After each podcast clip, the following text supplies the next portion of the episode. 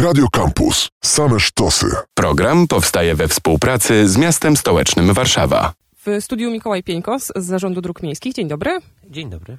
Będziemy, mówiąc dosyć metaforycznie, rzucać światło reflektorów na najmłodszych mieszkańców Warszawy, na przedszkolaki, na uczniów, którzy w maju nieco chyba zmienili swoje nawyki transportowe. Zakończyła się kolejna edycja akcji Rowerowy Maj. Z jakim wynikiem? To jest y, chyba najbardziej pozytywna akcja i pozytywna kampania w Warszawie, jeśli mogę tak nieskromnie powiedzieć, bo faktycznie dziesiątki tysięcy, czy nawet ponad 100 tysięcy dzieciaków y, y, wręcz rzuca się do tego, żeby jeździć na, na rowerach, rolkach, hulajnogach i wszystkim, czym się da, żeby dotrzeć do szkoły na zajęcia. I naprawdę bardzo fajnie się ogląda te obrazki, kiedy widać, że, że szkoły są po prostu przepełnione od, od rowerów stojących pod drzwiami, że te dzieciaki z tak wielkim entuzjazmem biorą udział w kampanii. No i mam nadzieję rzeczywiście, że, że coś z tego zostaje również później.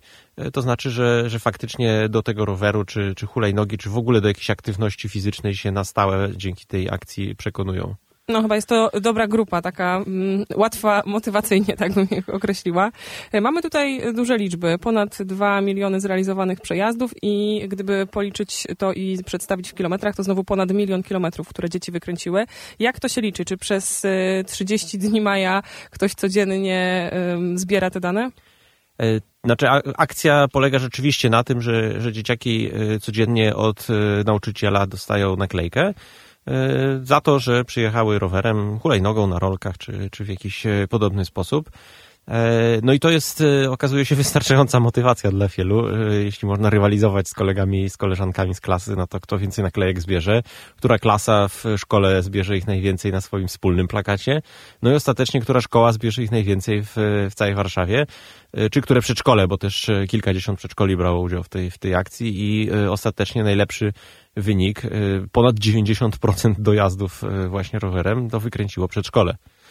Czy możemy je zlokalizować na mapie, albo w ogóle jakoś spróbować poszukać prawidłowości w tym, gdzie te placówki są zlokalizowane, a jak poszło uczniom, uczennicom? Y, no sporo było takich głosów, że są takie miejsca w Warszawie, które są białą plamą na mapie infrastruktury rowerowej i nie sposób tam przecież dzieciaki zachęcać do, do dojeżdżania rowerem do szkoły, no bo jak tam do tej szkoły bezpiecznie się dostać? E, no otóż najlepszy wynik wykręciło przedszkole na Białołęce, która właśnie chyba najbardziej narzeka na to, że infrastruktury tam brakuje. E, jak widać można, to nie oznacza, że tej infrastruktury na Białołęce nie powinno być, ale pokazuje, że nawet i bez niej e, jest duża grupa chętnych, które, które chcą dojeżdżać. No a pamiętajmy, że dzieciaki, zwłaszcza te najmłodsze, i tak nie mogą jeździć po ścieżkach rowerowych. One muszą poruszać się po chodnikach do 10 roku życia.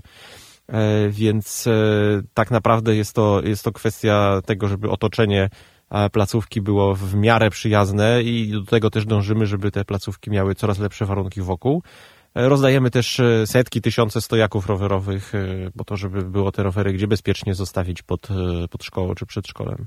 Jakie jeszcze inne infrastrukturalne okoliczności sprawiają, że łatwiej jest dojechać do szkoły rowerem? Trzeba mieć go gdzie zostawić pod szkołą, to już e, Tak, no i też e, sporą częścią tej kampanii jest, e, jest edukacja. No jesteśmy w szkołach, więc siłą rzeczy to jest edukacja, no ale staramy się dzieci uczyć tego, że rower trzeba przypiąć, bo wiele dzieciaków tego nie robi i później na szczęście to są incydentalne przypadki, ale zdarza się, że rower po prostu zniknie. E, więc tego uczymy dzieciaki. Uczymy, jak e, rower przygotować do drogi. E, nauczymy też tego, jak się bezpiecznie nim poruszać po, po drogach. Staramy się, robimy takie warsztaty po prostu z dzieciakami, gdzie zabieramy je na ten rower z przeszkoloną odpowiednią osobą, która prowadzi je w grupie i pokazuje im, jak tą drogą bezpiecznie się poruszać. No oczywiście, że nie jadą na jakieś ruchliwe trzypasmówki, ale z reguły na szczęście w pobliżu placówek to są lokalne uliczki i naprawdę z pewną dozą przeszkolenia te dzieciaki są w stanie sobie poradzić na nich e, początkowo z rodzicem, a później jak już będą starsze, to również i same. Myślę, że taka strefa uspokojonego ruchu też może uspokoić rodziców, którzy będą decydować o tym, jak dzieci dotrą. Tak, oczywiście. Czasem chociaż e, jest to może aż, aż zaskakujące, ale to dzieciaki bardziej e, nalegają na to, żeby ten ruch właśnie ograniczać, uspokajać pod szkołą, nie, a nie rodzice. E, to często jest tak, że te dzieciaki namawiają rodziców, żeby wyciągnęli rower i pojechali z nimi do szkoły, bo dzieciak musi dostać naklejkę. Więc jest to też... Nie ma, że pada. Jest to też powiedzmy trochę efekt uboczny, ale na to też liczymy, że, że również te starsze pokolenia trochę, trochę zmienią swój punkt widzenia. No bo nie da się ukryć, że jest pewną plagą to, że sporo, spora część osób dojeżdża, dowozi dzieci do szkoły samochodem. E, I samo to nie jest problemem, ale kilkanaście czy kilkadziesiąt samochodów w jednym momencie y, pod tą placówką, manewrujących, wysadzających dzieciaki, no to jest naprawdę duże zagrożenie dla tych pozostałych, które muszą między tymi samochodami się przeciskać do furtki. Czy jest zatem jakaś wędka na rodziców? No bo dzieciaki zmotywowane, zachęcone podczas rowerowego maja, a co z y, pokoleniem wyżej? Ja myślę, że, że tutaj trochę otwiera oczy wynik e, naszych badań, które prowadziliśmy e, wśród dzieci w szkołach. E, pytaliśmy je o to, jak dotarły do szkoły i jak chciałyby to robić. No i okazuje się, że samochodem dociera mniejszość, ale jeszcze znacznie mniej osób chciałoby docierać samochodem. Czyli jest spora grupa dzieci, które są dowożone, ale wolałyby dotrzeć do szkoły inaczej wolały dotrzeć na szkołę, do szkoły być może rowerem albo pieszo, e, ale niekoniecznie lubią być, być odwożone e, do szkoły. Widzimy też inną rzecz w badaniach, e, że więcej osób, więcej dzieci jest rano dowożonych do szkoły samochodem, niż później odbieranych tym samochodem z powrotem po zajęciach. To też pokazuje, że, że część osób po prostu pewnie z wygody woli to dziecko rano zawieść, a po południu, kiedy tego czasu jest może trochę więcej i można na spokojnie e, z dzieckiem wrócić e, pieszo czy, czy rowerkiem, to, to już wcale nie, nie muszą tego samochodu pod szkołę zawozić. No tak, 5 minut rano ma inne znaczenie niż 5 minut Oczywiście. popołudniowe. Wspominaliśmy zwycięzców z Białołęki, ale jak poszło też innym dzielnicom? Jak to nałożyć na mapę Warszawy? Nie ma tutaj chyba jakiegoś takiego trendu, że, że któreś dzielnice są e, wybitnie najlepsze i wszystkie szkoły z, z tych dzielnic e, zawsze wygrywają. Natomiast no, są niewątpliwie takie placówki, które widzimy, że od lat e, wykręcają bardzo wysokie wyniki. No i nie jest to przypadek, czy to jest na przykład szkoła imienia Chorścickiego we Włochach, która co roku jest w ścisłej czołówce i wykręca bardzo dobre wyniki. To jest e, nowa stosunkowo szkoła na Kabatach e, na ulicy Zaruby na, na Ursynowie w której inaugurowaliśmy tegoroczną kampanię, gdzie naprawdę dzieciaki przed kamerami i do mikrofonów bardzo entuzjastycznie się wypowiadały o kampanii i obiecywały, że w tym roku również wykręcą dobry wynik. No i udało się, znowu są w czołówce i znowu mają bardzo dobry wynik w skali całej Warszawy. Ale tak naprawdę gratulacje się należą wszystkim, bo naprawdę te wyniki łączne są imponujące i pokazują, że no jest, jest potencjał na to, żeby, żeby rzeczywiście, gdy te dzieciaki dorosną, to, to pozostały przy, przy aktywnym e, trybie poruszania się i nie wszystkie wsiadły za, za kółko samochodu.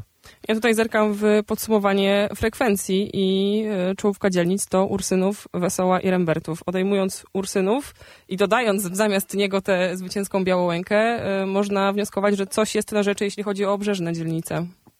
E, prawdopodobnie tak. E, no, też różny jest charakter placówek oczywiście w Śródmieściu, na przykład szkoły e, nie są tak silnie zrejonizowane. Te dzieciaki często dojeżdżają na, na większy dystans, często na przykład dojeżdżają wraz z rodzicem właśnie gdzieś z, z dalszych dzielnic, więc bardzo to różnie, różnie się kształtuje. Myślę, że taki Rembertów czy Wesoła są też dzielnicami nieco bardziej lokalnymi, to znaczy tam rzeczywiście e, w obrębie swojego osiedla po tych małych uliczkach e, często no, dosyć naturalnym sposobem jest poruszać się pieszo czy, czy rowerem. Pojawiła się ta informacja o najmłodszych dzieciach, które zanim trafią na ścieżkę rowerową muszą skończyć 10 lat i pewnie nabrać takiego transportowego, rowerowego doświadczenia. Na co jeszcze zwrócić uwagę w przypadku najmłodszych na jednośladzie? E, na pewno trzeba stopniowo dziecko uczyć tego, jak e, używać roweru e, bezpiecznie, to znaczy, żeby rower miał lampkę, jeżeli się jedzie po zmroku. Pewnie dobrze jest, zwłaszcza w przypadku małych dzieci, żeby, żeby to dziecko miało kask, ale na, należy zadbać, żeby ten kask przede wszystkim dobrze dopasować, bo źle założony kask może być gorszy niż brak tego kasku. I tego też trzeba się nauczyć, to jest rola rodzica, żeby, żeby o dziecko zadbać, ale nie należy też e, jakoś za bardzo, że tak powiem, bać się tego, e, tego roweru. E, myślę, że, że tutaj kwestia zdrowego rozsądku, jeżeli chcemy, żeby dziecko było samodzielne dorastając, to musimy mu dać szansę, żeby było samodzielne i nie wszystko robić za nie. I myślę, że ten rower czy hulajnoga daje taką pewną już namiastkę samodzielności, że to dziecko nie musi tylko zależeć od tego, że rodzic je zawiezie, ale może samo samo w sensie obok rodzica oczywiście i razem z nim, e, ale samodzielnie poniekąd już e, poruszać się po mieście i uczyć się tego, jak się później będzie żyło już na własną rękę. A taki dokument sprzed lat jak karta rowerowa jeszcze funkcjonuje? Tak, to znaczy ten dokument jest nadal obowiązujący oczywiście.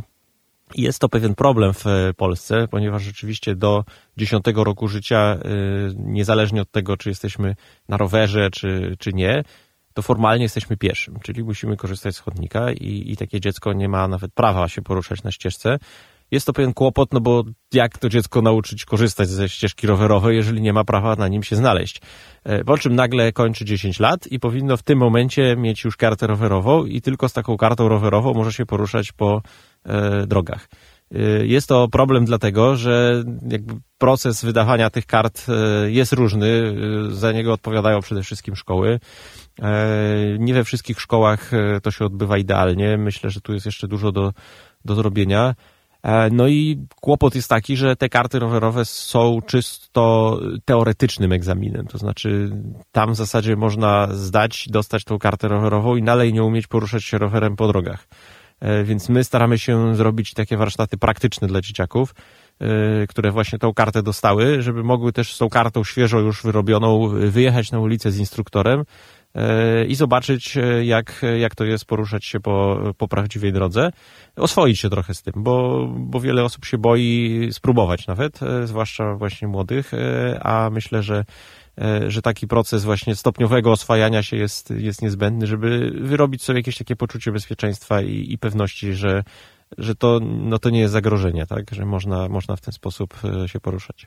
Mój wrodzony sceptycyzm względem tego spektakularnego wyniku e, każe zapytać o jakiś inny miesiąc na testy. Maj jest e, zachęcający, ciepły. Czy w listopadzie byłoby tak samo dobrze? Oczywiście, że, że maj jest, jest wymarzoną wręcz porą na, na taką zabawę, ale też taka trochę była intencja, to znaczy, żeby zacząć od tego miesiąca, kiedy będzie najłatwiej, i rozprzestrzeniać to na kolejne miesiące. My już staramy się różne działania prowadzić e, na przestrzeni kilku e, miesięcy.